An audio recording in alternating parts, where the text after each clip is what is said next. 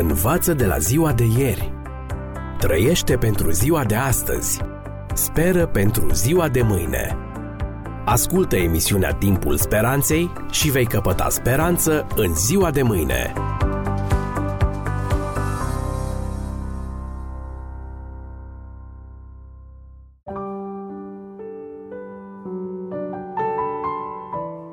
Dragi prieteni, bine v-am regăsit! Vă spuneam în ediția trecută a emisiunii că Mântuitorul lumii a murit pentru ca Dumnezeu Tatăl să fie neprihănit și totuși să socotească neprihănit pe cel ce crede în Isus. Dumnezeu a dat dovadă de dreptate, neîncălcând un adevăr fundamental, acela că păcatul duce la moarte. Și totuși El a dat dovadă de milă, deoarece luând asupra sa pedeapsa pe care o meritam pentru păcatele noastre, ne-a eliberat de ea. Nu mai trebuie să înfruntăm judecata finală pentru păcatele pe care le-am făcut, deoarece Isus a înfruntat-o deja în locul nostru, la cruce. Acțiunea romanului Poveste despre două orașe de Charles Dickens se petrece pe fundalul Revoluției franceze, sau cel puțin pe fundalul acelei faze a ei, cunoscute sub numele de Domnia Terorii, perioade în care violența la care statul francez a instigat mulțimea a ajuns atât de departe și atât de mulți oameni au fost ghilotinați, încât mirosul de sânge care se scurgea la propriu pe străzile Parisului a cauzat o scădere pe piața imobiliară în cartierele unde aveau loc execuțiile.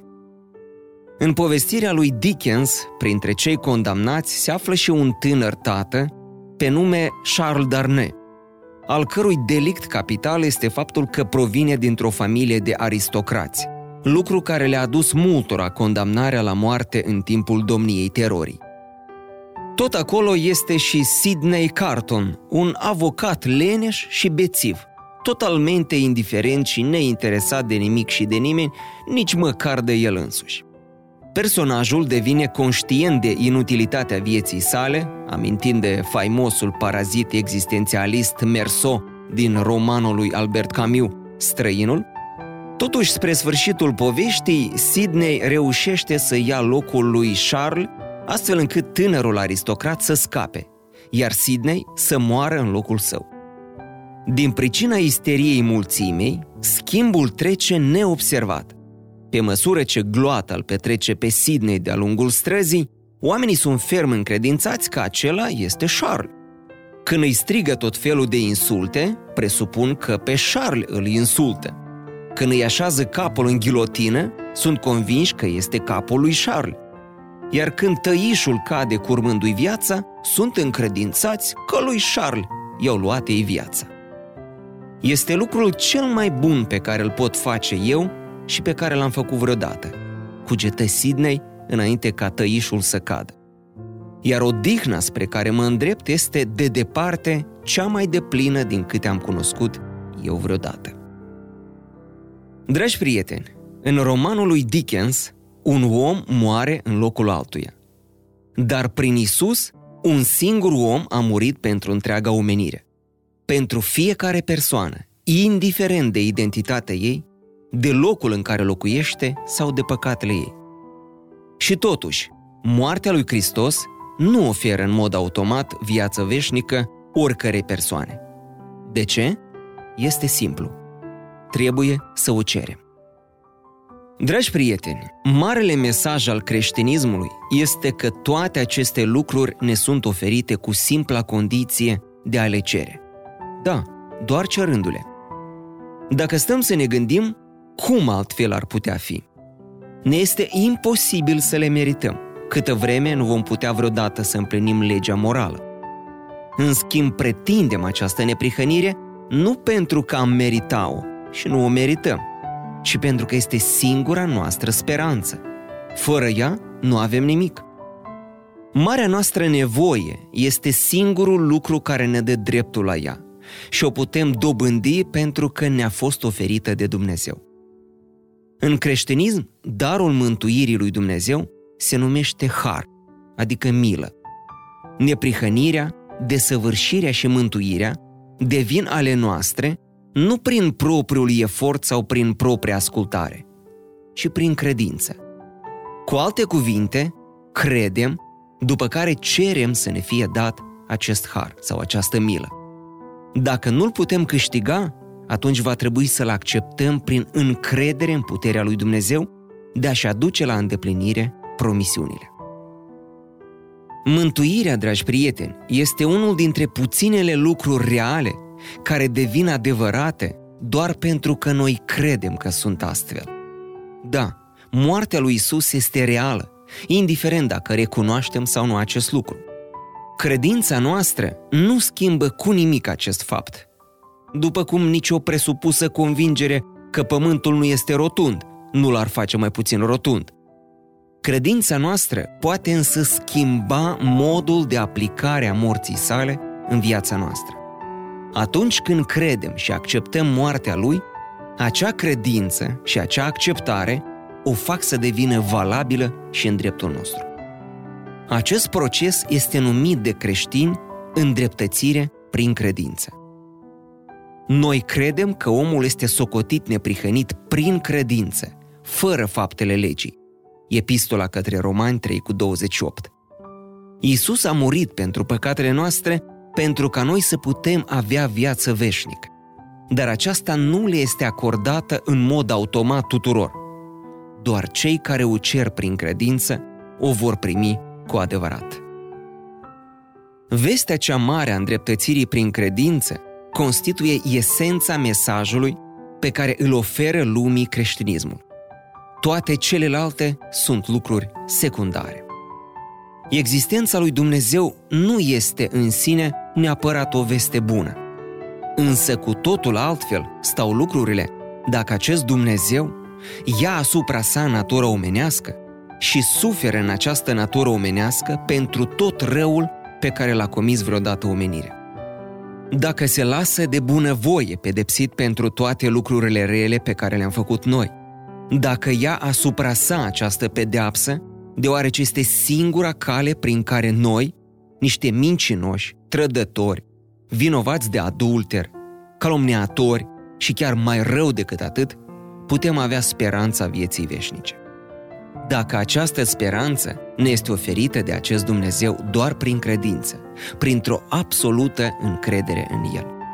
Acesta este Dumnezeul Bibliei, Dumnezeul revelat în Isus Hristos, care a spus, Cine m-a văzut pe mine, a văzut pe Tatăl. Nu este de mirare, dragi prieteni, că atât de mulți iubesc, la modul cel mai propriu, ceea ce descoperă în această învățătură biblică. În acest context vreau să vă relatez istoria lui Henry al VIII-lea.